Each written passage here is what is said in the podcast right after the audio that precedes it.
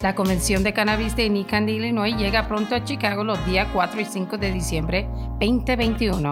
La ciudad de Chicago abrega cuarenta y cuatro dispensarios de cannabis. NECANN se complace de traer a algunos de los mejores en la industria junto en un solo lugar. No importa su nivel de experiencia, conocimiento, todos están invitados a asistir al evento, a explorar la sala de exposiciones y escuchar docenas de expertos de cannabis. Ya pronto llega NECANN a Chicago. Obtenga su boleto hoy en necann punto com, diagonal veinte veintiuno, raya Illinois. De nuevo, necann punto com, diagonal veinte veintiuno, raya Illinois. Hola, Joshua Smeiser de Leon here, founder and host of the Paseo Podcast. Thanks for listening to the show, where we highlight stories by, from, and about the Puerto Rican community, from La Isla to the diaspora. If you want to help us share the diverse and vibrant stories that make up the Puerto Rican communities here on Paseo Boricua in Chicago and around the world, subscribe to our podcast on Apple Podcasts or wherever you stream your podcasts. Subscribing helps more people find the show and will help you make sure you never miss an episode. Leaving a five-star rating and showing some love in the comments helps too. You can also give a donation by looking up the Paseo Podcast on Save Chicago Media dot org. Okay, that's enough from me. Enjoy the show.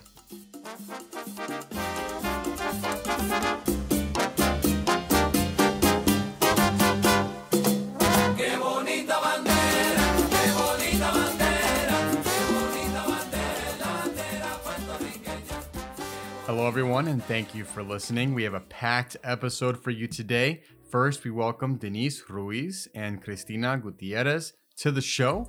Uh, they are the founders of the Honeycomb Network, a holistic co-working and co-creating collective care sanctuary centered and focused on the B I P O C community.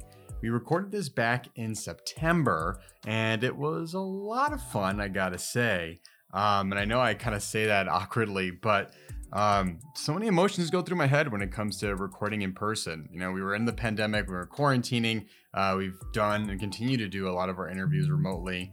So it was really freaking cool uh, to be able to record in person, um, and uh, of all places, to record it on site at the Honeycomb Network. Um, you can tell they put a lot of effort into their space, so it was really nice to to record there. Uh, when we have our episode, uh, the video version of our episode drop on Monday, I think you'll really like the quality of it. Um, it's a it's a bit of a different style uh, than you're probably used to since we launched our YouTube channel. So I'm um, looking forward to you listening to this episode, uh, the audio version. Uh, but also like watching the video too. I think you'll be really impressed, and we got some pretty cool B-roll of their space. Um, but really, they uh, just do a lot of great community work there. Um, so that, that's a big reason why I wanted to invite them on the show to learn more about their organization. Um, and you know, we covered a lot of ground. Uh, it's a pretty lengthy interview. Um, you know, we, we talked about things like knowing your worth, uh, opening up their space during the pandemic. Uh, creating uh, spaces that are, are are for people to address their generational trauma and their personal healing. They also share a story of dealing with people in the neighborhood who don't really take too kindly to what they do and their mission, which has led to the repeated vandalization of their space. But I'll let Denise and Cristina share more on that. Uh, after the interview, though, I will share how you can act to support them. Then we welcome returning guest, freelance journalist from Puerto Rico, uh, Carlos Berrios Polanco. He's going to come on to discuss with us the controversial bill known as P C ten oh three that recently became law in Puerto Rico. It's basically a law that takes care of La Junta and vulture capitalists and, you know, takes away from pensions, education, and public services that working people so deeply benefit from. So we invited on Carlos Uh, to really help bring us up to speed. And full transparency, I've been so checked out of news. I've been so busy with other things in my life, and you know, what a privilege to to be in that space. But uh, it comes with a great sadness that I haven't really been able to to to keep up to date on what's happening in Puerto Rico. Um, so uh, I reached out to Carlos last minute, uh, like yesterday, and we just hopped on a quick call so he could help me fill in the gaps. Anyway. Uh, with that said, let's kick things off with our interview with uh, Denise and Cristina from the Honeycomb Network.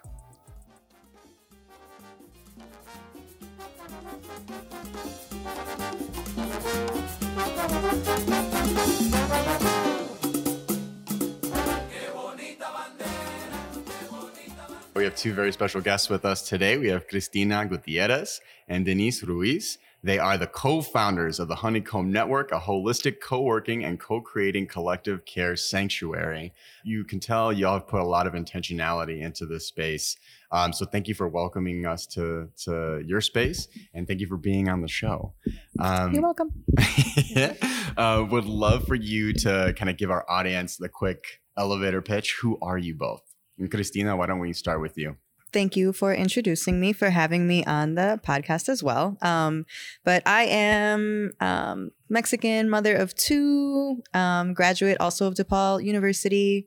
Um, but I am an Ayurvedic health counselor and herbalist, and someone who, you know, has been in and out of Humboldt Park my entire life. So this area is something that's very special to me. Getting to work here and run a space here is something that I take to heart. I, I have great pride in like being able to be here in this neighborhood, working on, you know, holistic wellness and the greater good of like the people that I serve. Denise Ruiz. I am Boricua, born and raised in Chicago between Humboldt Park and Logan Square. Also a mother of two. I am a co-founder here at the Honeycomb Network. I also am a designer. Um, I have another business called Madre de Perla Designs. So I've been doing that for about eight years as well. So yeah, and so I'm I'm so glad. Thank you so much for having us on this, you know, on this show. And I'm glad that you're loving the vibes. It's a whole vibe here. And we love it when people yeah. feel it, you know, it's an energy. I think that, you know, we have photos and we have different things, but you have to, you have to be here to, I think, experience it. And so um, we're always really um, honored and humbled when people actually do feel that. So thank you. You know, give our, give our audience kind of the, the high level view. What is the Honeycomb Network? So you, you know, you gave our, our elevator pitch right in the intro, right? We're a holistic um, co-working space, co-creating space, collective care sanctuary. Um, and each of those words are really intentional for us when we describe the work here, because as Denise said, you know, she'd been ruminating on this space for a long time. I'd been ruminating on what my work would look like in its own space for a very long time. Um, and her and I started working together um, on a different, on a basically a mobile version of this, which was called Books Brunch Botanica. And that was something that centered women of color specifically as facilitators, as leaders, as creators. Um, and we would host them to teach um, workshops that centered um, ancestral medicines, what, whatever their ancestral medicines were. And that could have been anything from make your own medicine to candle making workshops. But ultimately, we were centering collective care. And not for a profit, not for anything but the need and like the greater good of it. Something we both felt like we needed at that time, something that we, and it was something we saw other people like jump at immediately. Um, so we grew really quickly from that. And I bring that up to say that that was kind of like the inspiration for how do we ground this into a brick and mortar and sustain the growth that we've already created with our just little once a month workshops, right? Um, so in order to ground it and ground our work into the Honeycomb Network, you know, we needed the co-working space. You know, we need to center professional development. We need to center space for people to do work. Um, and whether that's like mobile work for somewhere else or like entrepreneurial work, we wanted to create that space because though, you know, we're running our own businesses and trying to, you know, run a brick and mortar as well. Um, you know, we need space for that, even though like we need space creatively, I think more than anything is, I think what we want, but we need space to work, right? So co-creating or co-working was like a big piece of like, okay, this is a business model that we could really ground into a, a space. Um, but then the co-creating is a huge element of how we move, right? We want to be creating collectively. We want to bring in as many people from the community as we can. We want to grow our team in a really aligned, intentional way, people that are here for the greater good, people that are here for, um, you know, racial healing, interge- unpacking intergenerational trauma, people that are really here to be part of a network in a intentional way, I guess is the best way I could put it. Um, so co-working, co-creating, collective care, I think both of those things bleed into collective care because we need to feed those desires within us in order to be whole, you know, to be, I, I always frame it as like, these are liberation moves. We're making these moves collectively to have our own financial liberation, our own energetic, spiritual liberation, in the sense that we're pursuing our desires. We're really moving from our integrity, from like our heart center, right? You know, I want to be a creator, a designer, or whatever it is. Like, you're not going to be whole unless you can really feed those things, right? A lot of people end up in their retirement being like, oh, I wish I could have danced my whole life or painted. You know, it doesn't always have to be a creative thing. It's just where my mind goes. But we want to nurture that now for ourselves and then for the generation beyond us. You know, both of us are mothers, and the divine guidance that we've received consistently in this project is this is legacy building. This isn't necessarily for us. This is for all the young people that are around that are experiencing like a whole new way of life right now. We didn't know we were going to do this in a pandemic. We had no idea that was going to be a part of it. But somehow all of these things are conducive to one another, right? A lot of people are reimagining what life looks like, what business looks like, what working among people that look like you looks like, you know, what seeing B I P O C people in leadership looks like. All of these things are things we've been thinking about for years, um, but are like now kind of bubbling up to the mainstream and are, I think, um, inspiring people in different ways. So I'm really glad that we're here to kind of like hold the space for folks that have been in the game or folks that are just entering and looking for a community. Um, you know, we're here to to hold brave space for that. And so the last part of that, like, elevator pitch, sanctuary, right? We're co-working, co-creating, collective care sanctuary. We come at this with a very sacred intention. Really quickly, just, you know, going back to Books Brunch Botanica, you know, like a lot of that is... Um, a lot of that intentionality and root is really what's rooted here, right? Which is about accessibility, accessibility to wellness, accessibility to knowledge, accessibility to nourishment, to collective care, right? Um, and how do we take that? How do we bring that here in a way that's like unpretentious, that's accessible to our community, that's taking it from a tower, you know, many times, or co-opted from other you know, um, you know, some other people, you know, other folks, white people, mm-hmm, you know, mm-hmm. I'm just going to say it, you know, or just people outside yeah. of our communities who have co-opted our culture, our, our sacred, you know, um, symbols and history, and either, you know, co-opted it or sold it back to us at prices that we can't afford, right? How do we reclaim ourselves? You know, how do we reclaim ourselves as leaders and reclaim our brilliance, right? And so having that space to do that in a way that's nurturing. Um, and it also talks about the whole person. Um, it's very sacred here in the sense that, you know, like also Cristina and I have both lost our mothers. Our both of our mothers have passed away. And, you know, for us, ancestor reverence is a, is is integral, you know, in a lot of the things that we do. And, and even outside of our own lineage, it's thinking about our ancestors of our culture, right, in our community, in the islands, um, you know, really thinking about how do we honor those ancestors, but also forge new paths, right? Um You know, we have a bi- we have an uh, an apothecary, a boutique apothecary. We offer herbs. We offer um, used books and and new books, and that was also part of Books Brunch and Botanica. You know, again, accessible knowledge. So we were, you know, I was popping up there with curated used books at two dollars and three dollars. You know. Um, And that was really intentional to try to have something that was accessible, you know, something that people can come to and they can get that knowledge. They can get those books. They can get those herbs. They can connect with, you know, other B I P O C artists, women of color artists, um, and see themselves. You know, a lot of times, you know, we're, we're not able to find spaces where we could truly see ourselves. And so how do we, be, you know, provide that reflection? So, you know, the Honeycomb Network really is about providing a reflection. So, you know, and, and, and that's what we want from everything you see here, from the art on our walls to the um, artists who are on our shelves to the books on our table. All of that is B I P O C centered. So anyone can come here, but Black, Indigenous people of color are who's centered here. And it's important to do that because we're not centered out there. So how do we find and create spaces where we can do that, where we can nurture those leadership skills?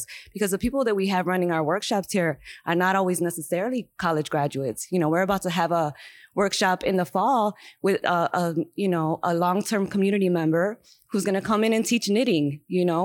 To me, that's just as important a skill share as someone coming in who may have graduated and has their master's. And so I think it's important to have all of that, all that, all of that space here um, to, to showcase our brilliance, and that our brilliance comes in a multitude of ways. You both said a lot of really great stuff, and I'm just going to kind of jump around in response to, to what you shared.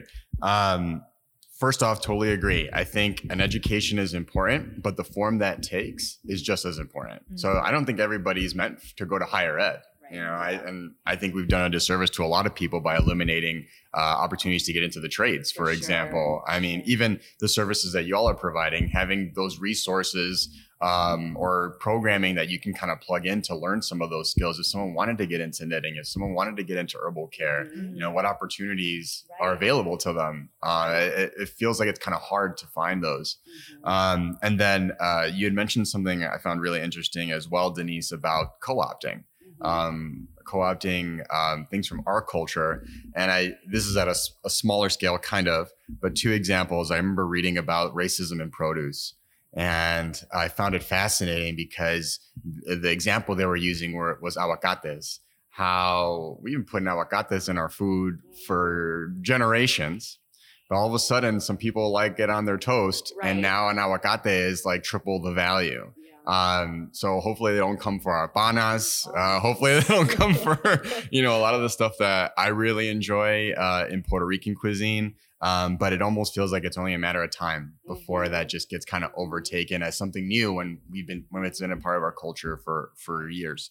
Um, same thing with like walking. I, I had saw, saw this other story. Uh, it was a study that showed walking barefoot is actually healthier for your like spinal alignment, for your body. No kidding. Um, right? I know. Indigenous people. I, like, amen, amen. And what happened when when the ships came over, the colonizers mm-hmm. came over, they called us all savages for walking mm-hmm. barefooted. And now it's like, now you got shoes that look like feet. Right. And they're making tons of money off that. Right. So it's, I, I anyway, just. We've always been ahead of the curve. Like yeah. just, that, that's why it's important to look at those, you know, and know our history and know our lineage to, mm-hmm. to understand that, especially when you're not taught that. Mm-hmm. So then you you you do think that you don't have you don't come from anything that, that's yeah. of knowledge. You know, you do think that something outside of yourself is better than you, mm-hmm. you know, and so we really want to flip that narrative here. Yeah, no, totally. And I think if people challenge themselves to really research, um, because it's not going to be in our, our school books, it's not right. going to be in our history books, but even something as simple as like a Latinx person created the color T V. I mean, and think about watching Netflix or watching this in black and white. Watching this in color would not be possible without uh, a Latinx individual who made it. Focusing back on the Honeycomb Network, you know, if someone walks through the front door, what are they going to be greeted with? What are they going to experience when they walk through the doors? I mean, they're going to be experiencing a full a full sensory experience, from the colors that you're seeing to what you're smelling. The biophilia, all the plants that we have here is also very intentional. You know, um, one of the things that we saw happen, especially during the pandemic, was that people turned to nature to like help with their mental health during this like such a strenuous time. Um, And that is something that, you know, culturally too, you know, we come from lush lands, right? So how do we create a space where you can come in and you can breathe better? You can breathe. It feels like you're stepping outside of the city. You know, when we have so much brick, so much, you know, concrete, so much, you know, urban, you know, um, landscape, right? Like we are really deprived of that natural element that we really, really need. And that we really, really, um, you know, that, that, that we need, that we need to survive in a lot of ways, and, and survive in a way that, that, um, that helps us feel, you know, much more at ease, much more grounded and well. So they're going to be greeted with all that, you know, from color therapy through the colors that we have here, which is Caribbean. Um, and I think Latin American, like Caribbean, you know, colors, to our plants, to our herbs and, and arts and wares, you know. Um, you're going to be greeted by two women, you know, like we're the business owners. You're going to be greeted by, we have an on-site mental health therapist, which is Dorian Ortega, who you, who you know. So we have the, that wellness component here as well. We have Cristina, who's an herbalist, who can help if you wanted to talk to her about some ailments that you're having, and maybe she can put together a blend for you and customize that. So you have multiple ways that you can be supported. You're going to come into a, a, a large space that um, you can come in and you can do your work at. You can be creative in. We really want to tap into our community's brilliance and creativity and think about how do we create outside of the box? You know, like a lot of these institutions are gatekeepers, you know, that really sort of limit you And we don't want to be limited. We want to create a space where you can really flourish. And so that's what we're trying to encourage. And that's the type of vibe that we're creating. And we want it to feel like a sanctuary. We want you to come in here and be like, whew, I'm so glad I'm in here. I'm so glad I can breathe, you know, because there's a lot. The world is a lot, you know, and so we need yes. spaces where we can um, find support, find health, find wellness, and find each other. When you're here too, the other thing that greets you is the art. Um, you know, we don't call ourselves an art gallery, but we host um, artists in residence each season. Um, that's when it rotates. And so far, the dialogue that has come just from that alone is, I think, something that's really inspiring for people. Our first resident artist was Sam Kirk, and she did a whole series that was inspired specifically by Humboldt Park. Um, and the mural that you see right when you walk in the door is La Reina del Barrio. Um, and I think that spoke volumes to people coming in and seeing an Afro-Caribbean woman's face right when you walk in, right? Made by a, you know, Latinx woman. Um, queer woman also, that's that's from Chicago, right? So there's like an element of integrity, an element of relatability when you see reflections like that, right? Our second artist, Liz Gomez, um, had, uh, she was a spring artist in residence. Her entire collection of work was portraits, but a lot of it was describing um, how she pulled through her own dark times with challenges of mental il- mental wellness, you know, getting, working through her, her mental wellness challenges, right? She was working through depression. There were pieces up on the wall that talked about, um, you know, suicide prevention and that kind of work. So each of these things can be, you know, we're talking about racial healing. We're talking about um, mental health for B I P O C folks. All of those things can be really heavy. But when you're in a space like this, that's appealing to your senses, that's nurturing and provides brave space to kind of have that dialogue, I think is something that is unique here. Our current resident artist, Brenda Torres Figueroa, dressed in home as ref- and dressed as home and refuge, is about gender-based violence, is about, you know, women speaking up.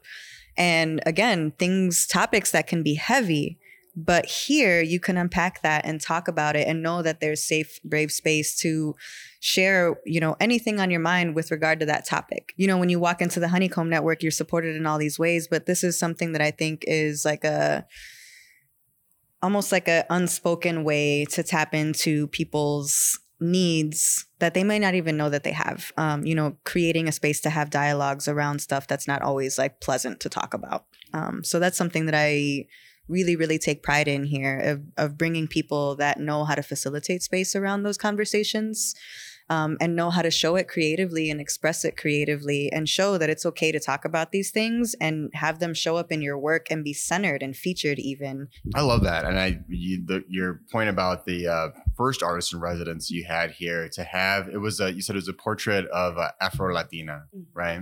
I think that's so important to have that at the forefront because our African roots are so ignored, um, put to the backdrop, if not just not acknowledged um, completely. So to be like, bam, this is us, you know, that's that's great. one hundred percent. And even like, and then um, even your current artist in residence, it was Brenda Torres Figueroa, Figueroa. Uh, shout out to Brenda. Um, Uh, had some really good interactions with Brenda in the past. And this is one of her pieces as well, right? Yes. Um, is, this is a photo, yes, right? Right? Yeah. Or is, okay. It, oh, wow. Yeah, and she placed it strategically. So this is her daughter looking at her ancestors. That's Brenda's like mother, I think grandmother, some of her tias. And so, you know, it's a consistent dialogue um, thematically and like abstractly. Mm-hmm. About how do we see each other? What yeah. are we saying to each other? What are those women telling her, you know? Yeah. Um, well, it's always that dialogue. That's always that dialogue that we're trying to foster here in some type of way. Like how do we reach back, but still continue to move forward? Yeah.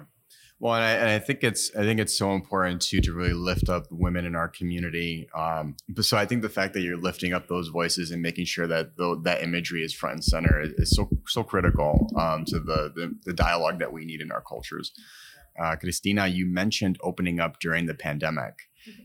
what was that experience like? Because that sounds so intense. And I remember reading, I think it was a Sun Times article, or maybe it was a Block Club, Sun Times, right? Yeah. And that's when you first were on my radar, because a former guest of the show, friend of the show, um, uh, Dorian, uh, she had been on the show to talk about Fly Radical. I was like, oh, let me read up on this. And then my next, I found, first thing I found it interesting. Second thing, I was like, what is going in? What is going through these women's minds? Like, this is intense. Like, how, this, and this is such a big space. I mean, walk us through that experience, because w- were you planning to open just before the pandemic, or did you decide during the pandemic to open? Like, how did that So work? It was just f- before, and we'll definitely okay. both need to speak on this yeah, part. But please.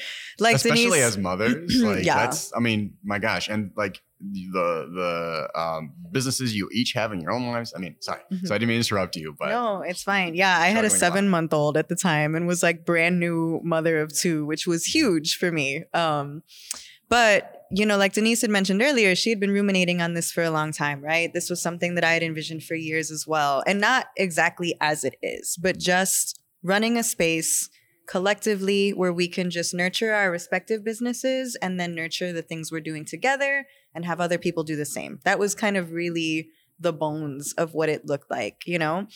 Um, and so, you know, we had been doing Books Brunch Botanica since twenty seventeen.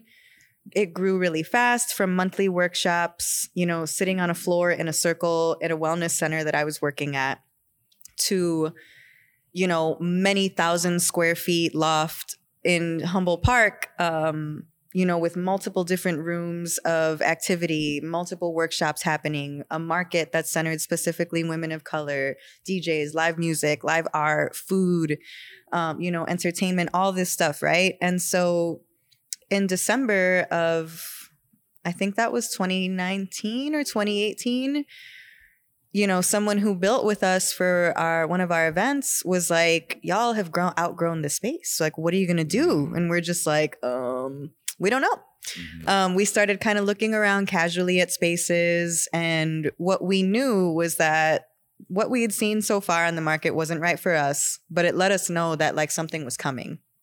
Um, so, you know, come twenty twenty, Denise, li- you know, we both ha- at that time lived with it, like within a mile of here on either side of Division or on either side of California, right? And so we would go back and forth through here all the time. Denise, just on a whim, was like driving by and was like, that old Joel's Hardware has been empty. Like, let me, let me just call. And so there was really no intention of starting when we started. It was just literally divine timing.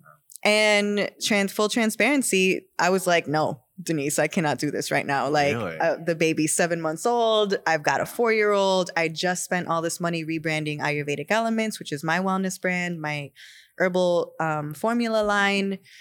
Um, you know, just really thinking about what's practical. And she was like, I'm holding your seat, sis. Like, I'm starting. Do you trust me? Um, and that's a huge, I think, piece of our work, you know, is that absolutely I trust her one hundred percent. And I think, you know, that value is shared between us. And I think that's hard f- for adults, right? Mm-hmm. To just even trust in one another and in that deeply, right? Um, so it began with me saying no, with this space coming up, with getting the keys the first week of March twenty twenty. That was like, we had no idea what was ahead of us. Yeah. Um, because that's the month we officially yeah, started going into we, lockdown. Yeah, exactly, yeah. like yeah. second week of March, yeah. um, right before my birthday. We had, we had stuff planned for April, even oh. though in hindsight, though, it yeah. wouldn't have worked out. It yeah, would have been. Yeah. It, we would have. We were really jumping ahead. Um, but then, yeah, this this space sort of called to me. Um, it called to me. It kept, I kept looking at it, you know, and I knew Joel's Hardware, what it was before, for many years, and you know, I just saw it continuously empty and nobody was saying, I was like, why is no one taking this, you know? And um, I'd had no, I, I had no intention to, you know, like get into any kind of lease with it. My intention when I first called was to see about us using it for a pop-up for our, for our market. Let's take over the space, activate the space, you know, um, for maybe a weekend and see, you know? So when I called, that's, that was the intention. And then with further con- conversation, he convinced me to, the broker convinced me to come in. And I came in and I was like, there's no way. Cause this was like completely gutted. I mean, we didn't have floors. There was like wires sticking out. And I was like, no, I already, I already shut it down as soon as I walked in. Like, this was nice. This was fun to come see it, you know, but like, this is not going to happen. Um, and then, you know, he said that the landlord can actually build it out. So I was like, okay, wait a minute, you know? So then further conversation, you know, I started, you know, just getting sort of that seed of hope, like maybe this could work, you know? And so, yeah, you know, I originally went to Cristina. Originally, you know, she was just like, no, understandably so, you know, like having a baby, you know, just a few months ahead, you know, all, I understood it.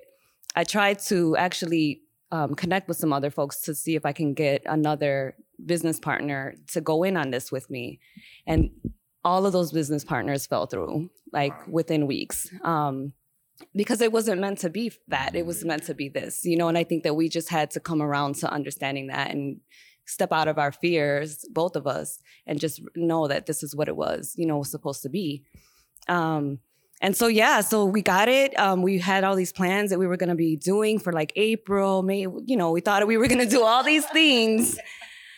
And then the pandemic hit, you know, and um, that was very difficult. You know, it was difficult. And then it was also a blessing in disguise, if I'm going to be really, really transparent, because it actually allowed us the time to work a lot of the kinks out, do some, you know, virtual things, connect with people in a different way, really sort of like ground into what do we want this place to be? Why is this coming up in this time? There's there's a bigger purpose for this. And what is it? Right. And so it allowed us that time to really flesh that out, to really experiment, to connect with people we probably wouldn't have connected with had this pandemic happen, not happened, right? And so, and also it showed us how long it really takes to build out a double space, you know, because it wasn't built out until like early summer, maybe? From July to October, we were in here full time, like every day, yeah, like every single day, just like pruning and primping and, and praying and all the things. And so, yeah, it takes months to build a sanctuary. I and you, I, I've been wondering, I've been wondering what this space was before. Because, I mean, you look around Paseo Boricua, you have a lot of businesses that are thriving. You also have a lot of empty storefronts. So I totally forgot that this was the old Joel's Hardware. As the B I P O C community uh, has opportunities like this in front of them, similar to like when you apply for a job and the job offer comes through, and it was almost like this tendency, well, if I say no to this salary they're offering me, maybe I, they're not going to come back with a counteroffer and go to the next candidate. Right. So a lot of people, men, women of color will, um, or non-binary folks will just accept that, yep, that first offer. Yep. When you say hardcore negotiations, yes, what would you say would be helpful to someone that's B I P O C that is looking to open up a business and the landlord's like, this is what we can do? Yeah. And you're like, oh no, let's elevate that a bit more. Let's, we, we, yeah. we know our worth and, right, you know, here's what we'd like to see. Right. You take it or leave it. Right. Um, what, what was that? Walk us through that process. Um, I think that you have to have a real clear vision as to what you're trying to do. And you need to be able to convey the value of what you're doing. And you need to convey it in a way that they understand that your success will be their success. Mm.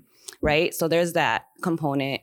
Um, I didn't have a lot to lose, to be honest. You know, I mean, if they, he said no, I walk away. We had plans, you know, we were going to keep moving regardless, you know? Um, so it really was less, you know, I think for me in that time, even though um, I was very serious and really trying to negotiate and really going back and forth. I mean, we went back and forth a few times. They sent me something, I would send it back, you know, and we kind of went back and forth until we agreed. You know, and a lot of my, I, I, you know, I advocated, I advocated for us as, you know, first time business owners. I advocated for us as, you know, like, like trying to have success in that first year, you know, and, you know, I just advocated as much as I could in terms of like what we were trying to do, how we were going to do it, created a pitch deck for the landlord. You know, I think you just have to really show them that you're not playing games, you know, like I'm not playing games. However, I need a strong footing and foundation in order to be successful in this business. At the end of the day, you know, like you can say yes and jump into a business. And then, you know, especially now understanding what it takes. I understand how people can lose their businesses in a year, five years. It's very difficult. So you have to know that, you know, like when you're going in, you know, you have to have the advocacy to show that, you know, your vision, you know, needs to be supported. And that also will support them, that will also thrive. As you thrive, the landlord will thrive, right? Like you'll continue to thrive because you'll continue to be here in this space and he won't have to like empty it out, look for new, you know, tenants. So you you kind of have to convince them that that foundation is really, really important. A lot of times they're just trying to fill it, you know, they don't really care, you know, what business is in here. They're trying to fill it, they're trying to get their rent, but you have to make them recognize you. You have to make them look at you and think about what you're trying to do and how, so that they can understand that that's also going to reflect them and their business and their success. I like that a lot. I think that's a great point. And what's your value proposition? Mm-hmm. You know, ours, I love that you said, you know, our success is going to be your success. Right. Do you want that monthly income or not? And playing with house money definitely helps. You have that mm-hmm. leverage. Can you give us a, can, give me a sense of what do what do your own support systems look like? Like I know we talked about like building a team, so y'all have an accountant, right? Um, you know, get getting a lawyer, figuring out ways to delegate and be realistic with what can I accomplish, what do I need some support with, um, but also um, you know, getting this space. Like you you both blazed your own trail into this. Um, that is it's a. It's tough because it's a small support system, but it's a large support system at the same time, you know? Yeah, yeah. it's it Scrappy. Is small and mighty. Yeah. You know, in my specific home, it's like, you know, I have two small children that I'm caring for that I was homeschooling also during the initial part of this mm-hmm. whole past year. So that was tough being like a kindergarten teacher, a first grade teacher, an herbalist, a business owner, a partner, a business partner, a partner with my actual partner, you know, like... My support system at home is small, but like I'm a, I wouldn't have been able to do this work also without the pandemic, because what it did was put my partner Alfredo out of work. And so we had a huge role reversal happen where in order for me to be here and do the work that I need to do and focus, you know, he is... has been their primary caregiver, at least during business hours, since we started in twenty twenty. Um And like, that is an amazing shift. It was also an amazing shift for my children too, to be like, where's mom going? And it's not that I never worked, but I've worked outside of home now more than I ever have in their whole lives. And so for them to see that and see that they can rely on both of us for care, both of us for nourishment, for nurturing, and also recognize like, oh, mom has stuff to do too. She's not just my mom. And as young boys, recognizing that, I think is something so important to realize that like I'm a mother before anything, but they're also seeing me make liberation moves for all of us. You know, my son has come to work with me multiple times and gets the thrill of like, oh, mom, I get to help you in the shop. Like this is like on Sesame Street, or, you know, see reflections of himself. Yeah. Being an, a, a leader at some point. Like he asked me this week, mom, so you're the leader of your work, right? And I'm like, yeah, I am. And he's just like, that is so cool. Can I be the leader of my work? You know, and he has all kinds of ideas about what he wants to do, right? Um, our network of support outside of that, truthfully, is so many women. Um, you know, we built Books Brunch and Botanica, censoring women of color. We are women of color, have naturally been around communities of, of women all of our lives. And I think I took this for granted until recognizing our, how strong our community of women is, is that I, what I took for granted is that not all women have this circle of women around them. Um, and I'm so eternally grateful for the women that are around us, because when we have had safety issues here, we've been challenged by gentrifiers here, have had vandalism here, the immediate responders are women, mothers, women, um, you know, also, you know, our, our brothers have helped us as, as well. But truthfully, the people that have offered to like, I'll stake out your space overnight, I'll have a sleepover there, all this are all women and mothers, and specifically women of color coming to be, you know, security guards. The only time we've hired security guards for an event, it was two women, you know? Because the men didn't want to do it because it was Humboldt Park at night during the festival, right? Or during June, June, you know, and there was a lot going on this mm-hmm. this past one, right? Mm-hmm. But um, sure. So, you know, like, or they were trying to charge us an exorbitant amount to, because they, you know, because of safety. And I get it, but also, you know, but also, you know, I've like. been surprised. Yeah. Every time. Yeah. Women help hold so, us. They hold us down. Tell us a little, tell me a little bit more about that. Um, cause I did see that on your social media. You had mentioned like, hey, everybody, someone attacked our Someone attacked our shop again. Again, yeah. Um, what what what happened? Ooh. Which time? Uh, Goodness, we right. could, I mean, Which time? Shoot, we could go to both. I mean, we could go to both. Like, what happened both times? Like, um, and and uh, no, let's just start there. What ha- what happened both times? Well, we, you know, we started with um, resistance from some of the residents, even in this, well, you know, this building has, is also, you know, holds residents here and in the building, and all of them are from, not from here. Like, um, pretty much I would say all of them that are in this building are not from here. They're not even from Chicago, a lot of them. And so, you know, we were dealing with them, um, doing some things, and, you know, we were just dealing with some um, petty harassment. petty harassment things. They were accusing us of like, they they were accusing us of stealing. They were accusing us of doing all kind of stuff. They were um, waiting till we left and like leaving letters and notes, or, or like vandalizing garbage. They were throwing food um, in front of our doors. They were just, they were doing a lot of really dirty things, you know, but then we couldn't, you know, say that they were doing them because they were doing them at night. Mm-hmm.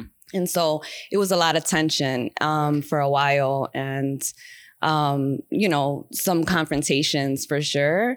Um, and, and was it confrontations over the type of conversations you were hosting in this space? Because we hadn't even opened yet. This is before we even opened. This is, we're like oh literally in here building chairs, you know, like we hadn't even opened oh. yet. And we were already okay. dealing with a lot of this. Yeah. Um, and then, you know, before we opened, you know, it, it calmed down. We were able to have, you know, kind of a final confrontation and conversation that then kind of like um, alleviated that situation.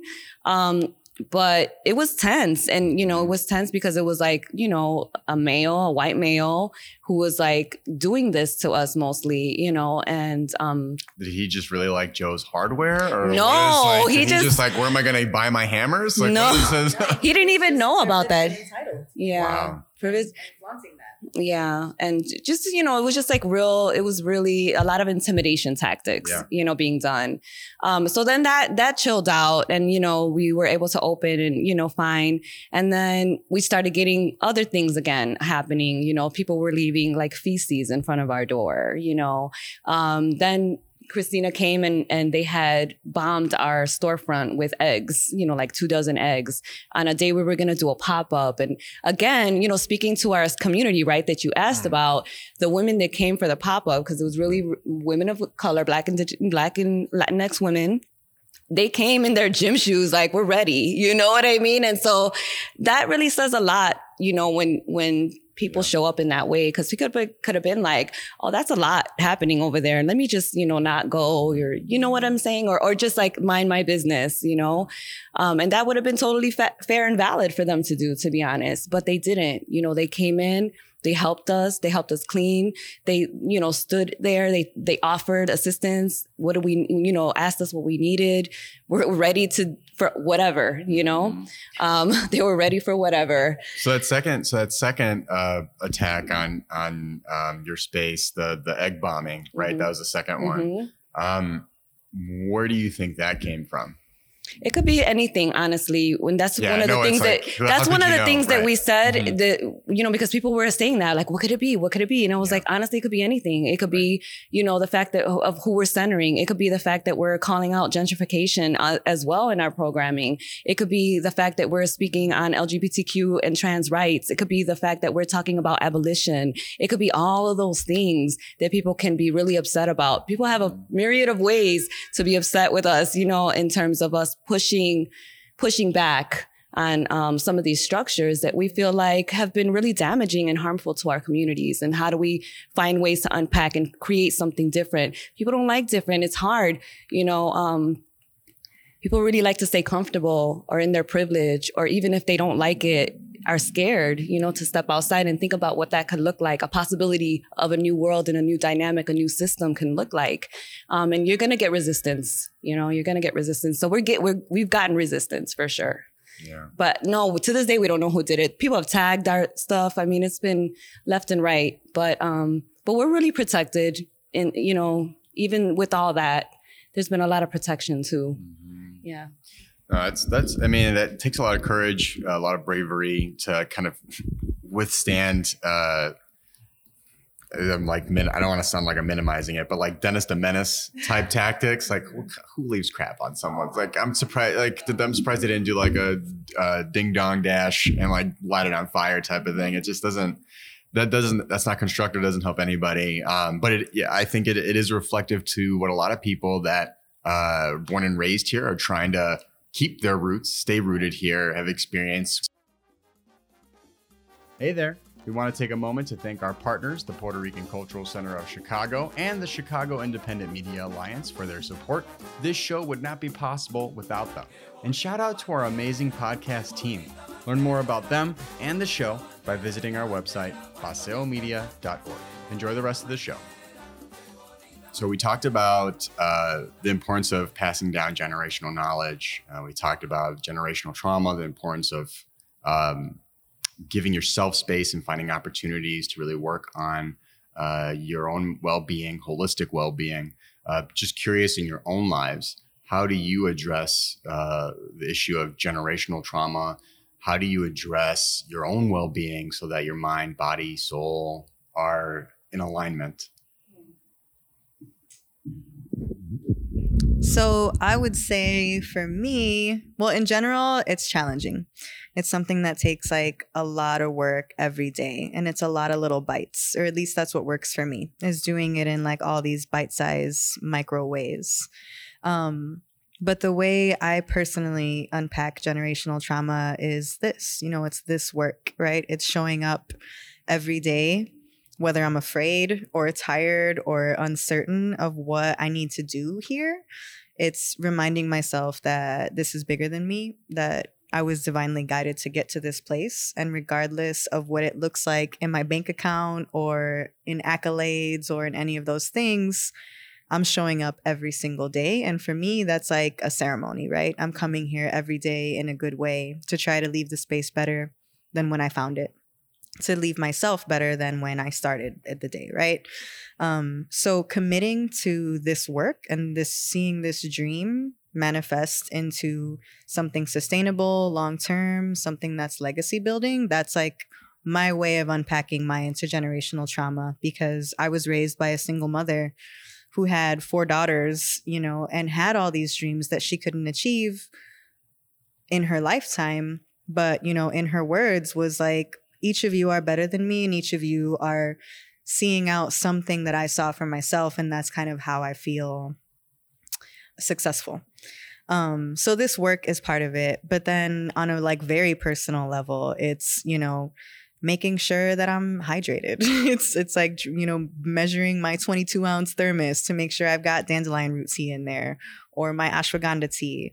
Um, it's making sure that I'm like breathing deep into my belly and not being tense. Um, it's making sure that like my face is relaxed and I'm blinking slowly and speaking from a, you know, from my heart center as much as I can. Right. So it's like taking my actual physical bodily functions into account throughout the day, right? Trying to remember to nourish as much as I can, try to make my own food as much as I can, um, because each of those things I believe are medicine. They're all sacred rituals. Um, and that's part of what my work is. You know, my, my, my hashtags always for Ayurvedic Elements are like food, herbs, rituals. When you lean on those routines, um, but you ritualize them and make them more sacred, it's less of a like maintenance and it's more of a like joyful act, right? Remembering to drink warm water, trying not to drink as much coffee as I as my body thinks I need, right? Um, so it's like all these little sacred moments, and and then also it's it's raising my my children to see me in a different way than like I think women have been seen in their families prior to this generation, right? I want my sons to see the fact that their dad is here to hold space for us in all the ways, not just the ways a man should, um, and help them recognize what does it mean to be sensitive? What does it mean to be um, open and free and like not even think about gender roles? You know, I try to not put gender on them I try to like let them just be expressive people. I try to teach them language that, um, you know, represents as much. And so, you know, that's also part of unpacking my intergenerational trauma, is being really intentional, intentional about how I raise my children, you know, trying to homeschool them, trying not to ever hit them, trying to, um, you know, be calm for them when they're not. Um, and think about parenting in like a completely different way than anyone in my lineage has before me, right? And honoring what I have learned from my parents, um, but also trying to make it that much better, so that just like my mother said I was better than her, my children are going to be better than me. And we're going to keep this legacy moving forward until, you know, like Denise said earlier, we're we're reflecting to B I P O C here that we are brilliant, that we do have skills, that we can be in leadership. And so in order to see that reflected back out into, or reflected back to us from the world, like we need to be sharing this with our children, regardless of how old they are, talking about abolition, talking about racism, talking about what it means to be respectful and kind and all of that stuff, right? Um, it starts at three years old and seven years old and seventeen. Um, so those are all some of the ways that that I'm working on that work personally. Yeah, I think much like Cristina, um, this part of this work is is what is what that is. It's reflecting that. It's it's trying to create what I felt like I always needed, you know, um, trying to have a model that I needed. That's that's part of the unpacking for me. Having that space to do it, come having connecting with different types of people with different um, experiences, and giving space to listen, to you know, absorb, and to um, offer support. Um, that's that's a big one. Also, you know, again, with the kids, I, I feel like, yeah, I just am pretty much like co-signing all of that, because that's super important to me as well. You know, like my child comes here and works after school, has been part of the Heal On Academy program that started with our mental health therapist, um, is also also helped with mural making, like things like that, you know, where we have a space where they can come in and um, have a chance to unpack some of those harder things that, you know, we ha- we're trying to figure out how to navigate, that our parents were trying to figure out how to navigate, right? Our parents were in survival mode many times, you know, didn't have access to a therapist that looked like them, that was accessible to them. So we have a therapist that looks like them, is accessible to them here. So always thinking about, what did I need? What did we need? What do I, what have we heard that we need? What do, what do our children need, right? And how do we build upon that need? Um, in terms of like personally, I need to get better. You know, like that's one of the things that I've um, I've come up against. I think um, walking the talk in terms of wellness, you know, like I think it's very hard, you know, sometimes to navigate my tendency to overwork, especially because of, this is a business that like falls all on our shoulders. There's a lot that goes into it and we have a lot to do. And so, you know, also trying to remember, and I have people around me like Dorian, like Cristina, who are like, did you drink water today? Have you eaten lunch today? You know, like having also sometimes a support system around you who remembers before you do, you know, is also important, because I think a lot of times we can self-sacrifice, you know, sometimes for, you know, we had, you know, and so that's something I'm I'm trying to unpack and, and you know, do better at as well. Um, prayer is big for me, you know, um, as much as people, you know, kind of are like, you know, prayer can be this sort of thing that people look down upon, or, you know, because a lot of times it's sort of like synony- synonymous with like inaction, right? Like thoughts and prayers. But I also feel like uh, within the last few years, I've really learned how much prayer is like important in my life, you know, and, and needed for me to ground. And I pray, pray differently. I also have a, a really strong uh, connection with my ancestor lineage, my mother who pro- crossed over. That's very important spiritual practice for me. Um, I find ways to, you know, create programming here that I feel like I need. So like, you know, I love to write, but I don't always have the time or can't find that time. So let me create, you know, this workshop, writing workshop that was sort of like, you know, I'm sure that if I'm feeling this, other people are feeling this. So then that group comes, and then now I'm here and I'm writing and I'm part of something that's not only helping serve me and unpacking some of my stuff and what I need, but also giving that back, you know? And so always finding these ways to sort of like connect those dots, you know, like, you know, whatever's good working for me, you know, I want to have that available here for others and vice versa, you know? So those are some of the ways for sure. Um, definitely um, thinking about you, you know, like a lot of our programming here is intergenerational. So I feel like that's another thing that we're trying to think about, you know, like that's very indigenous, like how we work together intergenerationally. Like we have programming here for young folks, kids. We have programming here for teens. We have programming here for adults. We have elders who come in. And so like we learn from all of them and we can also be nourished by all of them. So that's that's some of the work. Yeah. Another question I wanted to ask you all just to kind of close out our conversation. Um, one also, I mean, I appreciate your honesty, your transparency, and kind of giving us a peek into, you know, the what I think is a beautiful world of and journey of well-being. And we all kind of have our own own path to that. Um, but uh, speaking of like our own paths, um, our identities, just curious to hear from you. You know, Denise, let's start with you. You know, what does being Puerto Rican mean to you? Mm-hmm. Cristina, as the Mexicana that's invited to the Boricua barbecue here, um, you know, super interested to hear from you. Like, what does being Mexicana mean to you? So, Denise, let's let's start with you. Mm. Being Boricua to me um, is, wow, that's a deep question. Like, how do I even begin to explain that? I feel like it's my roots, right? Like, it's it's.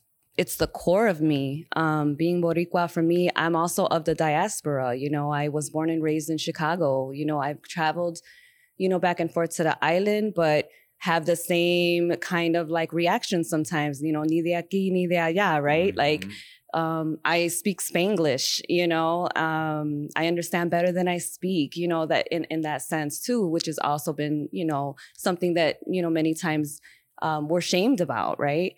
But I'm very Puerto Rican to my core, you know, like I'm, you know, from my land, I, the connection to, that I feel to the land, um, to the connection that I feel to the ancestors, the, to the connection that I feel to our history. I feel like being Boricua is being resilient. We are resilient people. Our island is small but mighty.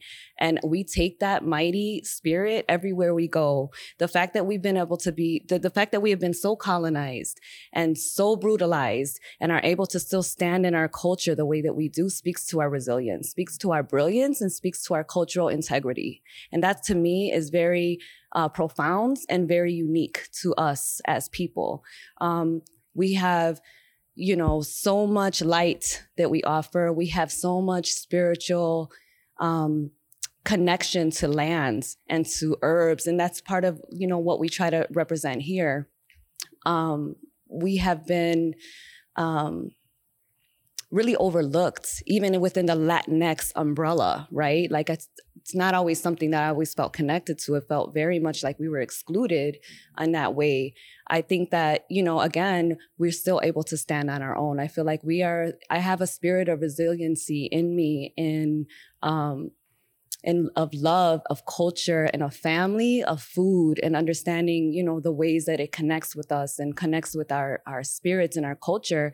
And I think that that comes from being Boricua, you know, like, you know, I think that that comes from, um, from the roots, you know, like I just, I just, I don't know how else to explain it. To me, being Puerto Rican ha- is such a major thing for me, and a part, major part of my life, a major part of my culture, a, a major part of my the way I think on a, a political level. All of that comes from um, being Puerto Rican and having the experiences of being Puerto Rican, especially in the diaspora. So that's what that means for me, just resiliency and love, you know? So, yeah. Cristina, what about you? Um. Yeah, it's a it's a tough question. The first thing that came to mind when you said, what does it mean to be Mexican? It's like the first thing that I think of is it means to be First Nation, you know, um, and that breaks down to you could call me Mexican. you could you could, you know, wave the Mexican flag around me. None of that is what calls to my soul. Right. First Nation is that. The all of these lands are my lands. I'm indigenous to here, you know, as indigenous as these trees, right? Um, and it what it signifies to me is like a groundedness, um, something that like something that can't be moved, something that can't be shaken, something that can't be taken from me. It's this is me and I am this, right? It, it's like a, a universal connection. That's what being, you know, so-called Mexican feels like or means to me, is that, you know, in my moments of struggle or worry, overwhelm, any of those things, like I'm reminded of, of First Nation teachings, right? If you're feeling shaky, look at a mountain, look at a tree. Do they move? No, they're not shakeable, right? Be like water. You can overwhelm anything. You can penetrate anything. And these are the things that I think of when I think about what it means to be like indigenous to these lands. Like I, I am, I am this, right? And, um, community is the other thing that I think of when I think about being Mexican, right? Our indigenous ways were, we, there is no I, right? It's, it's, we are a collective. It's that we heal together. We learn together. We build together. We learn about the stars together. Um, and I think that's the third thing I think about with regard to like my roots is that m- my people studied the stars in a way that like, not many other like indigenous folks in the world did. And maybe that could be ignorant because I don't know, actually. I know that there's many, um, you know, wisdom keepers of like star knowledge in Africa and other places, right? But what we did for astronomy um, in regards to like First Nation peoples of like the Mexican country is like out of this world, what people were studying hundreds and hundreds of years ago and what we knew and still know, right? So um, my inner wisdom and connection to the cosmos is what I really hold on to because all of that knowledge was stolen from us, like burned to the ground and tried to like, er- there was the eradication, attempt of eradication. And that was not possible considering how many people were murdered and killed as a result of colonization on this side of the world alone. Um, the fact that any of us are still here and holding this sacred wisdom is like magical to me. And when I think about how strong my intuition is, I think about my connection to my ancestors and to this land. It's, it's what helps, you know, you were talking to Denise about like, talk about this hardcore negotiation, right? That all comes from intuition. Denise didn't get a degree in business. Her intuition is strong because of her connection to her roots. My intuition is like something that I've questioned my whole life because I feel like I've always had an, an alternative source of information that I didn't know where it came from. And it took, you know, all these rites of passages throughout my life for me to recognize every single time my intuition is right, you know, and that comes from a sacred knowing that I believe reminds me of my connection to the cosmos and to this land. And that is like, for me, the definition of First Nation, right? This, these are my ways. I'm always going to be coming back to them, relearning them, remembering them, because I don't have a book to read and I don't have mentors or First Nation leaders around me all the time.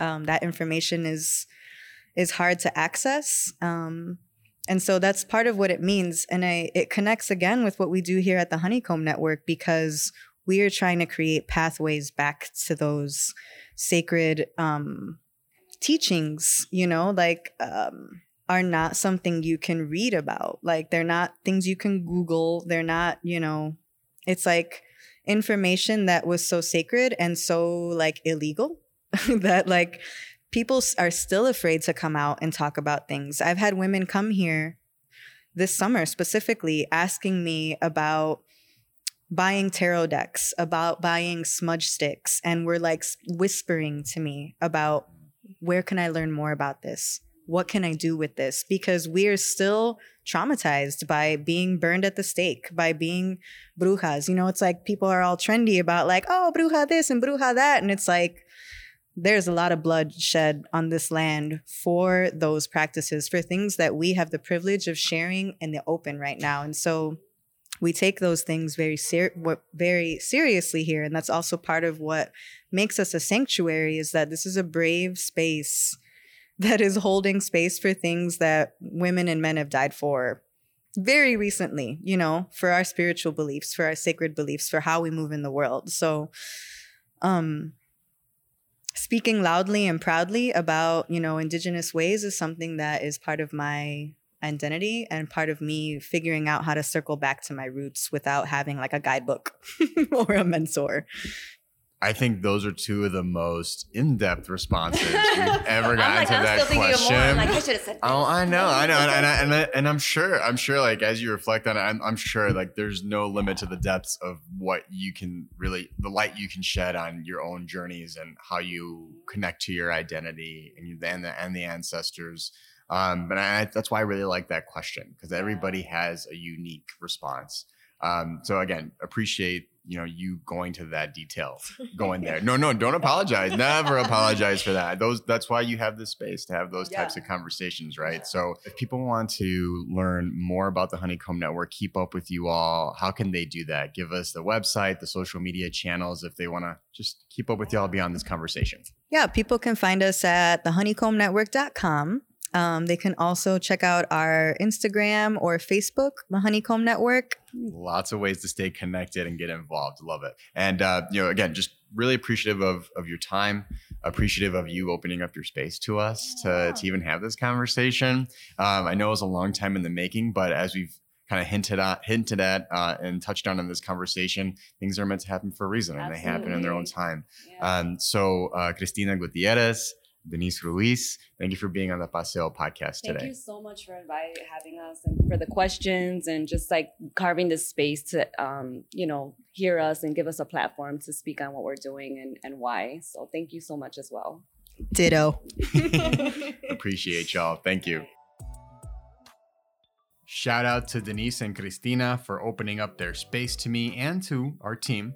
Uh, it felt so good to record in person with them in their space. They actually just celebrated their one year anniversary. So it's really nice to see a startup like them still going strong in this current pandemic climate. Um, one thing that did stand out to me and made me like super freaking sad uh, was that they've been dealing with repeated threats and vandalism. Um, so it's just weird. You know, all they're trying to do is create space centered on the needs of the community, especially B I P O C folks. So at the top of the show, I did mention that uh, we recorded this episode back in September. Well, um, this past week, their space was vandalized again. Uh, someone put crazy glue in all of their keyholes in the dark of the night, so no one could enter the Honeycomb Network the next day, which meant their children's programming that morning had to be canceled until they could figure out a way to enter the building. We'll put the article from A B C News in the show notes for you to learn more, but in short, they installed security cameras and have the person responsible on tape. So it turns out it's a tenant that's renting an apartment. Uh, if I'm remembering correctly, it's either in the same building as them or uh, in a neighboring building. So the main contact that you want to reach out to, if you feel so compelled, uh, is Matt Seamus. Um, he's uh, going to be the point person there at the management company. The email is M, S as in Sam, H as in Harry, A as in Amy, M as in May, I as in Iris, S as in Sam, at A, P as in Peter, Chicago dot com. That's M S H A M I S at A P Chicago dot com. The management number is nine five six, two six seven, one nine five zero. Again, that's nine five six, two six seven, one nine five zero. And just so you all know, criminal charges have already been filed and the management company knows who it is. Uh, plus the landlords, attorneys, and police know who it is as well. So we're sending all the good vibes we possibly can to, to Denise and Cristina because this is, again, just such a weird, unjust, and just plain scary thing to experience over and over again without any consequences to the perpetrator involved. So the people that need to know, know. But I think they need to hear your voice too. So if you enjoyed the interview with them, if you believe in what they're doing, um, if you read the A B C article, you know, and, and all that makes you feel like doing something, uh, emailing, calling the management company is an easy way to, to show that support. Okay, transitioning from one crappy situation to another, the P C one thousand three debt bill in Puerto Rico recently became law. It has been met with protests, anger, and frustration from Puerto Rican residents before and after its passage. So let's be clear there. This has been something that's been bubbling for a while now. Um, And the reason it's been bubbling uh, is because it attacks pensions, education, and public services that many people need to survive in order to pay off venture capitalists for loans that have not been audited and that uh, we have no idea whether or not those loans were, were legally taken out. With that being said, here's our interview with freelance journalist from Puerto Rico, uh, Carlos Berrios Polanco, to bring us up to speed on what we should know about the controversial bill, now law, known as P C ten oh three.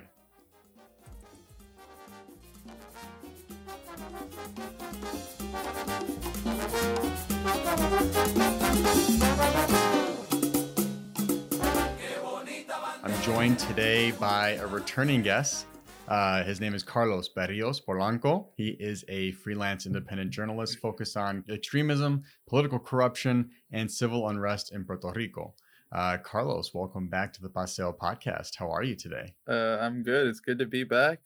Right. It's a, it was a short wait, but it feels great to be back. Yeah, no, really glad to have you back. Um, and for people listening, this is very impromptu. I literally hit up Carlos like a few hours ago um, because I've been seeing a, a big topic of discussion online, at least on Puerto Rico Twitter or Puerto Rican Twitter, whatever you want to call it, um, uh, around this legislation that's currently um, I don't know.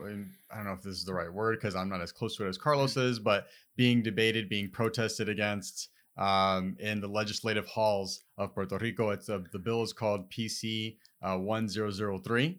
Um, so for people listening, I have been on the periphery of this news. So I'm going to be like a student in a classroom asking Carlos all types of questions. So um, Carlos, let's just dive right into it.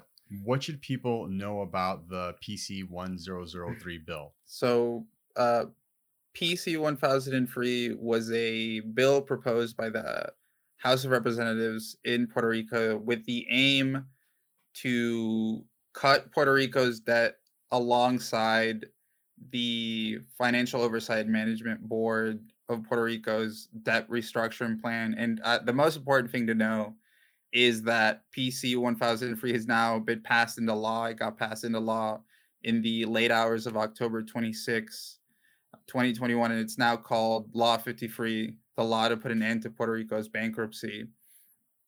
Uh, so basically the aim of the law, as the P R government puts it, is to end uh, or to cut in half the uh, to cut in half Puerto Rico's debt. Meanwhile, uh, people in opposition to the law and to the bill have uh, actively said that the thing that it'll do is increase Puerto Rico's debt while paying off vulture funds. So while it'll pay like the shareholders, it'll actively make Puerto Ricans' lives worse than worse than it already is. The original P C ten oh three was set to cut pensions, education, and public utilities. The language in Law fifty-three, which is what P C ten oh three is now called, does not cut pensions, but it does freeze pensions for teachers and judges. Uh, and it eliminates cost of life adjustments. What's up with that? Why is it that when it comes to legislation like this to save money, pensions are one of the first things on the table to get cut? How does like how does like I, I like I, you said it was introduced in the House, so I'm just trying to figure out what representatives, what type of representative in Puerto Rico would actually, with a straight face, say, "Yeah, we want to save money by cutting your money." The House bill was mostly put on by uh, New Progressive and Popular Democratic Party members. And one uh, one of them, I can't remember who right now, um, basically said, like, things are going to be tight, but we'll pay it, which was, like, immediately met with just, like, in on, on Twitter and social media, immediately met with a wave of boos. Because I think the the quote-unquote logic of cutting pensions is that you people who are working now won't see that effect until like twenty, thirty years in the future. So they make the promise, oh no, things will change from now to then, which is the promise that lawmakers make about Puerto Rico's debt, that you're working. So for example, I'm I'm twenty-three years old, I'm working now. By the time that you retire, we'll have fixed those like ugly bits of debt in the middle, and you'll be getting that pension by the time you're sixty-five or whatever.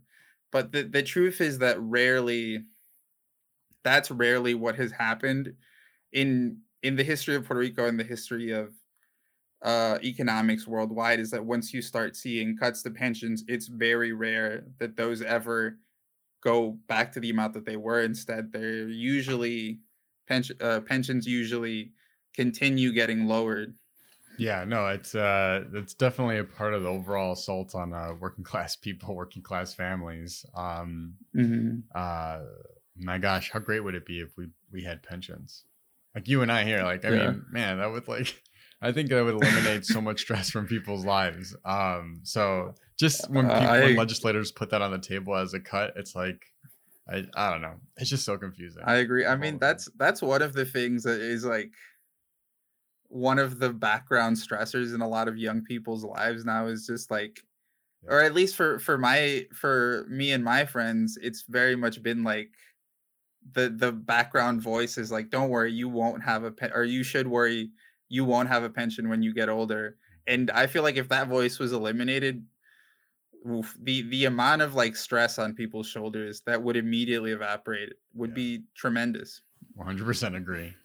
Uh, so, all right. So if I'm hearing you correctly, we talked about here, we talked about pensions. There was an attempt to cut it that ended up not going through. It just froze it. Then uh, cuts to education was the other thing. What, yeah, and that, what, what, that... how did the negotiations go there? Was anything taken back? Not not really. The only thing that was taken back in the negotiations of the P C one thousand three is the pension cuts. Every other cut is still slated to go into effect. So the thing about P C one thousand three is that it was enacted so that the Financial Oversight and Management Board, La Junta, could pass its debt restructuring plan. And while I believe, while I believe legally speaking, they don't have to adhere by Law fifty-three, they've kind of kind of like framed it as throwing us a bone, and they're now formulating a, a new debt restructuring plan that takes Law fifty-three into account in some way. I I believe that the text of that new debt restructuring plan has still not been published, but we'll probably get it in a few in a few days now. Is this the first? Is this the first debt restructuring plan? Or is this one of many? Um, the junta was it was established in two thousand sixteen, and I believe the first debt restructuring plan was uh, twenty nineteen, and then this would be the second, with a few like mini restructures uh, in between both. And the purpose for a new new restructuring debt restructuring plan was do we do we know like what was the purpose? I mean, so. Say? This is this is the thing that it's like you they enact a new debt restructuring plan to like establish a method for Puerto Rico to pay its debt, but that's like that's just not what's going to happen. So a lot of economists have said that Puerto Rico, it looks like Puerto Rico is going to default on its debt again in twenty thirty-six. Yeah. But when Puerto Rico initially def- defaulted on its debt, is what got the, the junta in place and promesa in place. Mm-hmm. But the I imagine the plan of La Junta is to say, oh, we're doing something to restructure the island's debt uh, so that they can like get, kind of get the shareholders off their back. Mm-hmm. Because um, before this debt restructuring plan is set to take place, we were paying uh, about two hundred seventy something. And after this plan is set to take place, we'll be paying three hundred plus. So we're paying we're paying more than we were before, but we still have the same amount of debt. Jeez. Which is in my in the one accounting class I took in college, it doesn't really sound like it makes any sense at all. Yeah. Honestly, I don't think you have to ever go to a math class to realize that don't make no damn sense. Oh my gosh. That's ridiculous. So you're paying more, but not really. So you're, basically, it's like trying to get out of quicksand. Oh, sorry. No, please go ahead.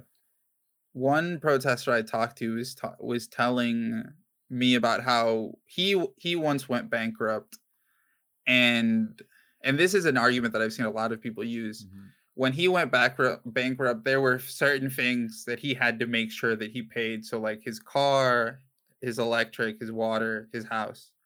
Right.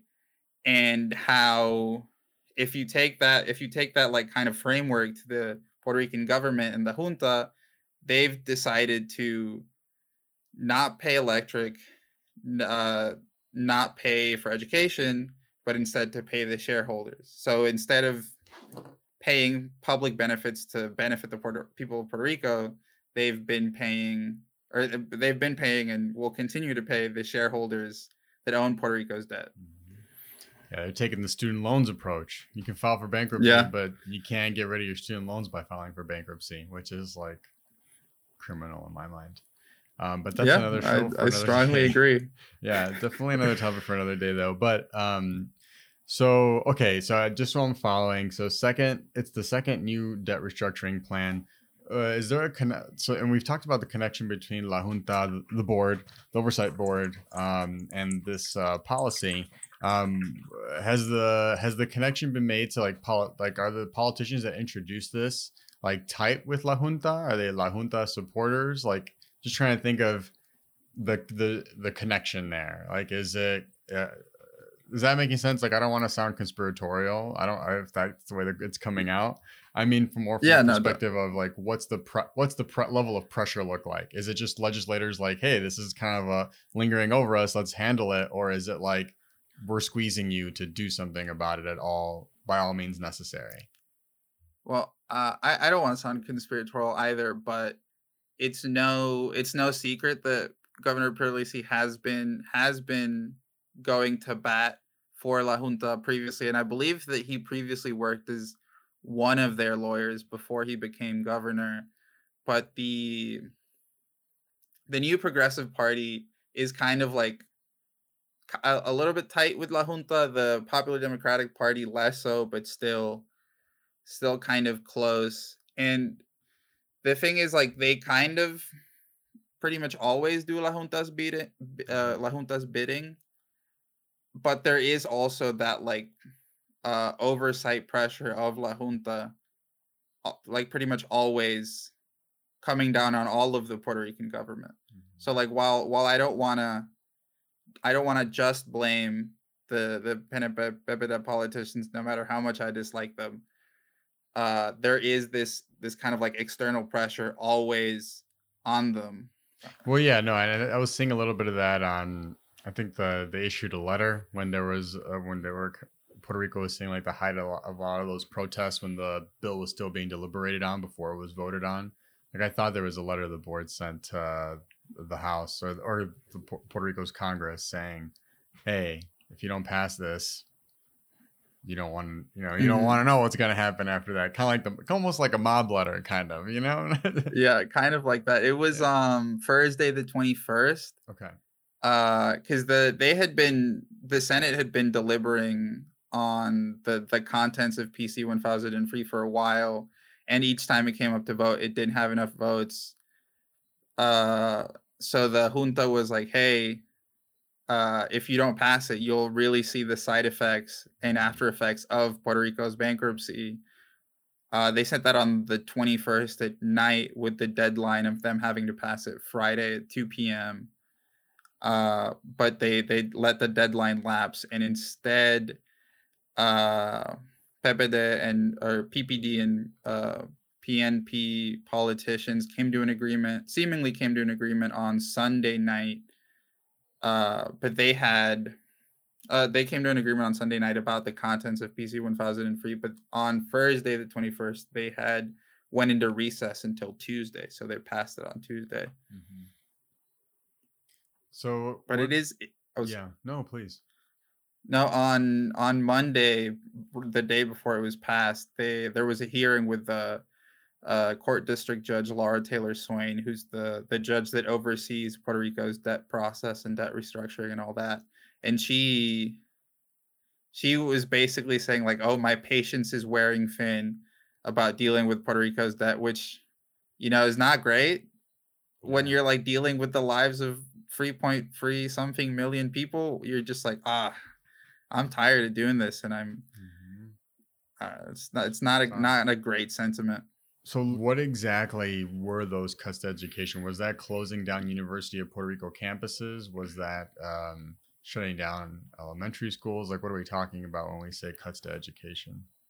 So I'm most familiar with the, the public university cuts. So yeah. If you don't mind me, like just going off of that. Yeah. So for the University of Puerto Rico, which is the only public university on the island, the the wording in P C one thousand three in the debt restructuring plan would assign uh, five hundred million dollars for the entire University of Puerto Rico system for the next five years.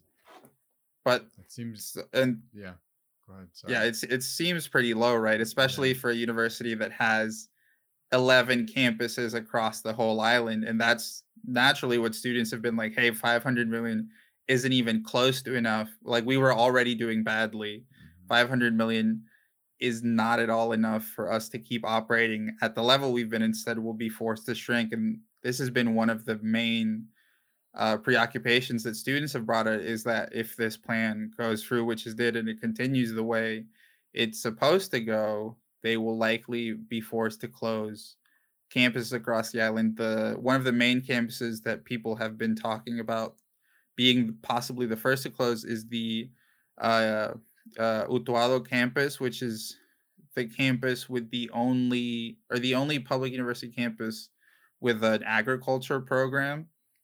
Oh my God. So if a student wanted to study agriculture, they'd be relegated to private universities only. And actually, in the middle of deliberations for P C one thousand three, it was it was announced that the oh, university, yeah. Ana Jimenez, got a two, two hundred seventy-five thousand dollars grant to create an agriculture program. Yep. And like no no one's really sure of the funding, of where that funding came from, but it's like very suspicious that you're planning to close or possibly closing one campus and then like giving it to a private campus. It's it's part of the whole privatization problem problem that you take away resources from something that, that doesn't like doesn't uh, affect people mon- like that much moneta- mon- monetarily, uh, and then you give it to people who would charge an arm and a leg for the same thing. Mm-hmm.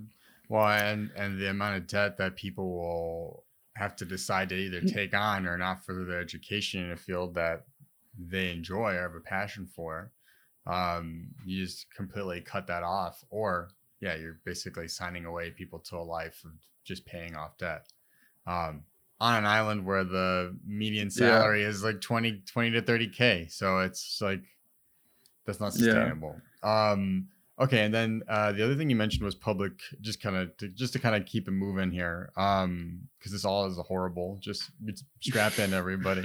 Um, Public service, no. It's not great. It's just going to get worse from here, everybody. So buckle up. Um, you mentioned uh, cuts to public service as well. Now, last time we had you on, we talked about Luma Energy taking over uh, Puerto Rico's electrical grid. Um, people listening, after you're done listening to this, go listen to that. Um, but uh, public services, what other public services were on the table? Because last time I think you were on, you were talking about maybe water was something that they were thinking of trying to privatize. Yeah, when... The the day that Luma took over the grid, mm-hmm. took over the transmission of the grid, they were talking about possibly privatizing water.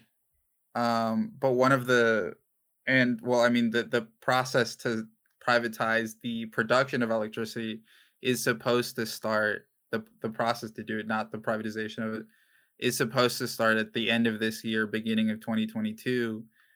But Um, as they were deliberating on the bill, uh, several mayors throughout the throughout Puerto Rico came to talk to politicians and be like, "Hey, if you pass this bill, like w- we won't have enough money to like operate municipal governments the way that we've been doing it, or and or and we might have to close altogether." I, I believe um, uh, thirty or more. Something like a lot of a lot of mayors were like, "Hey, you can't pass this because we'll basically be left with almost no funding to run a whole municipality."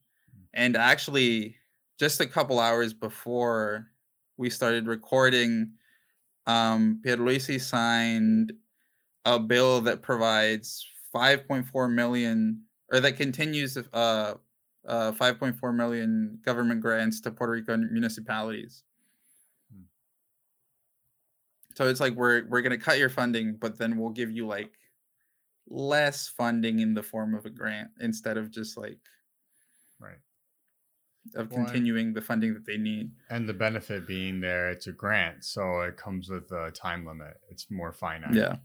Uh, as opposed to being locked into an annual um, budget. It's just like, oh, what what do we have to give around this time? So they freeze them up to lower it potentially even further if they wanted to, mm-hmm. theoretically. Um, okay, so you talked a little bit about this too. There's lots of protests against P C one thousand three.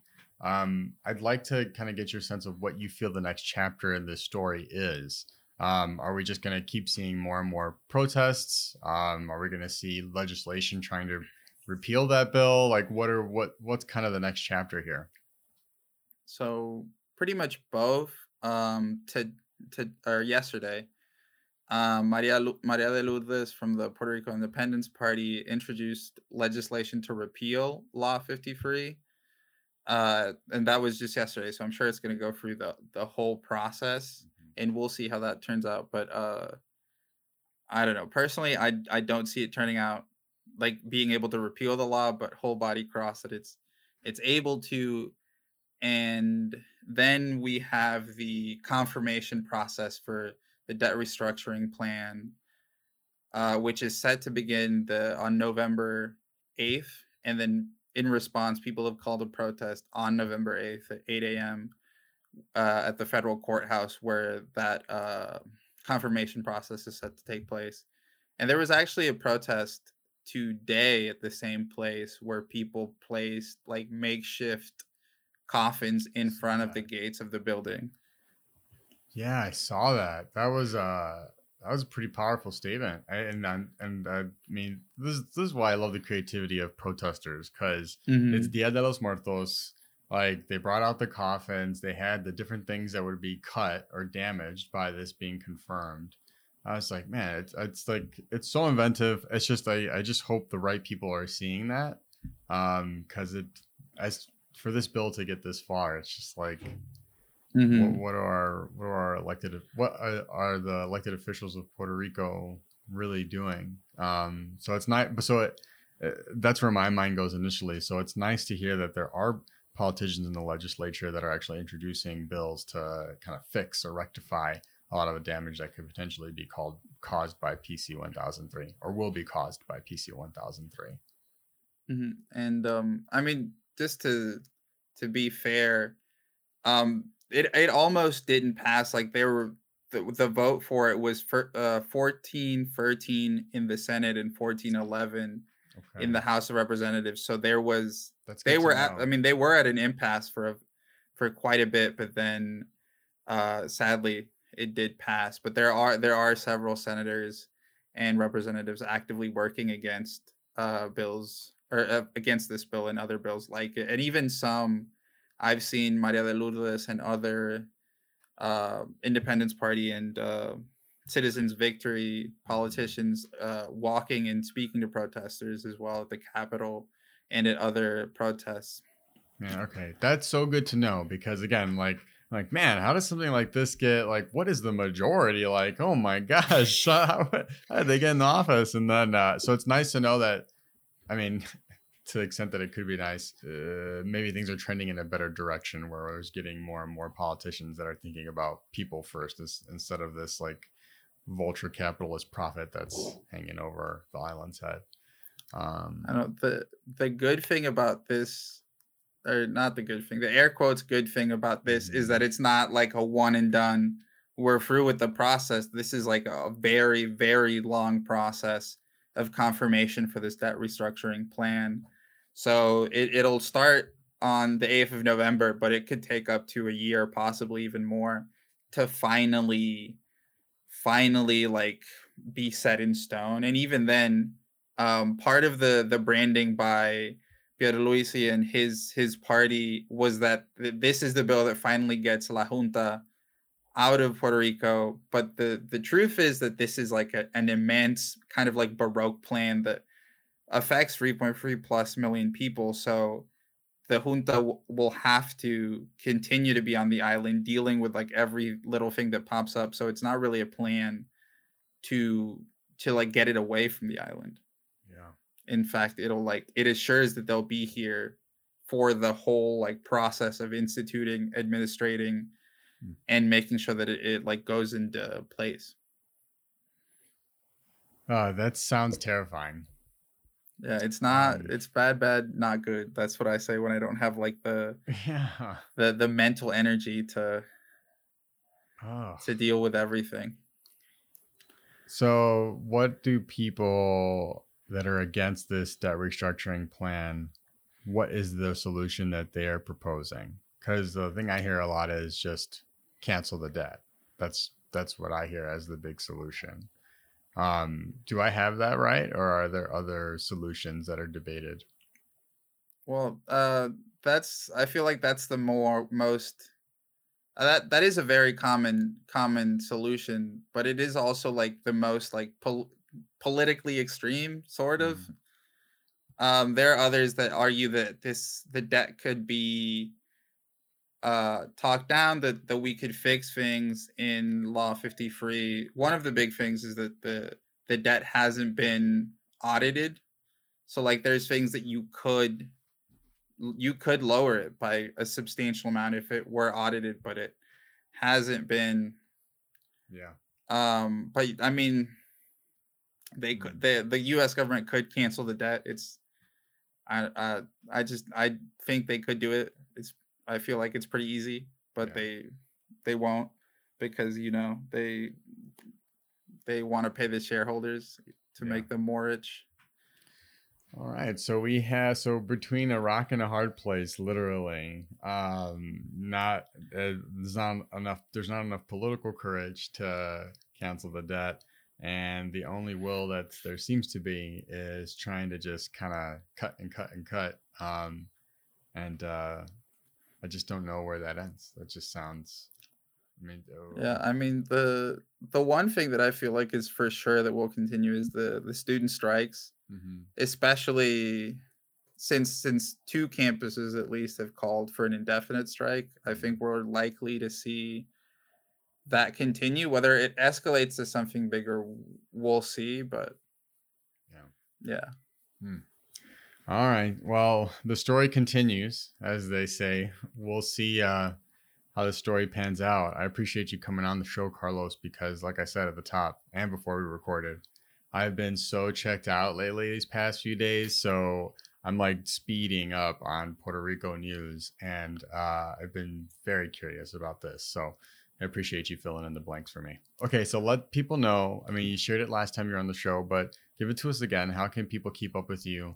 Uh, after they're done listening to this episode?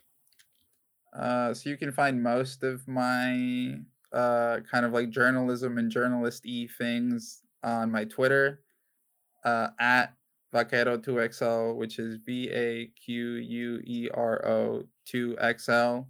And that's pretty much where I post everything I do. And then I'm also like a regular contributor to uh, Latino Rebels. Definitely a Twitter feed worth following. I will say that for sure. Um, okay. Carlos Berrios Polanco, thank you so much for being on the show. Uh, once again, people that are listening, uh, Carlos is a freelance journalist, uh, freelance independent journalist, I should say, uh, focused on covering extremism, political corruption, and civil unrest in Puerto Rico. Thanks for coming on, man. As I mentioned in my interview with Carlos, I have been playing catch up with the Puerto Rico news cycle, so I don't have my normal rundown of news to share with you all today, but I will share this last call to action before I sign off in regards to P C one thousand three. Next week, the economic future of Puerto Rico will be decided by Judge Laura Taylor Swain. On October eighth, twenty twenty-one, Judge Swain will hold a confirmation hearing on the debt repayment plan that will saddle Puerto Rico with more austerity for decades to come. If approved, the debt plan would cut services, jeopardize the future of the University of Puerto Rico, cut pensions, and potentially lead Puerto Rico into another bankruptcy in less than ten years.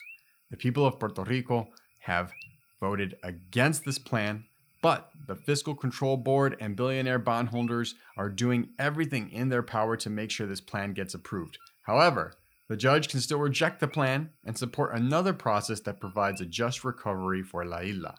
You can act now and let your voice be heard by filling out the petition in our show notes and sharing it with your friends and family to do the same. Okay, That's our show for today, familia. I hope you enjoyed this episode. If you did or didn't, let us know. Paseo Podcast at gmail dot com or at Paseo Podcast on Twitter, Facebook, and Instagram. You can also support the show by following us at Paseo Podcast on Facebook, Instagram, Twitter, and YouTube. Don't forget that uh, you can support the show by subscribing to the podcast on Apple Podcasts or wherever you stream your podcasts, subscribing and leaving a five-star rating or whatever the highest rating is on the streaming platform you're using really helps more people find the show, and showing some love in the comments helps too. I know I really like reading them. On our next episode, we welcome Yadi Vargas. Uh, she is the owner of the restaurant Casa Yadi, which is a big favorite amongst many guests we've had on the show. Really, in general, it's a big favorite amongst Puerto Ricans in Chicago. She is one of the few Puerto Rican spots to eat at that uh, offers health-conscious takes on popular Puerto Rican cuisine, all with locally sourced ingredients too. Last time I was there, I had vegan bacalaitos, and I don't think I'll ever go back. Beyond food, you know, of course, that's going to be a big discussion, um, but we are going to talk about her business. Um, of course, like I said, we're going to talk about food and specifically how that food connects us to our ancestors. And uh, she's also going to give us some tips for how we can better prepare healthier versions of popular uh, and maybe not so popular Puerto Rican dishes heading into the holiday season. Until then, as always, if you want to pitch a story idea, nominate yourself or someone else for an interview, or share a news story you'd like us to discuss on the show, visit our website, Paseo Media dot org, to do just that. See you in two weeks. Cuídate.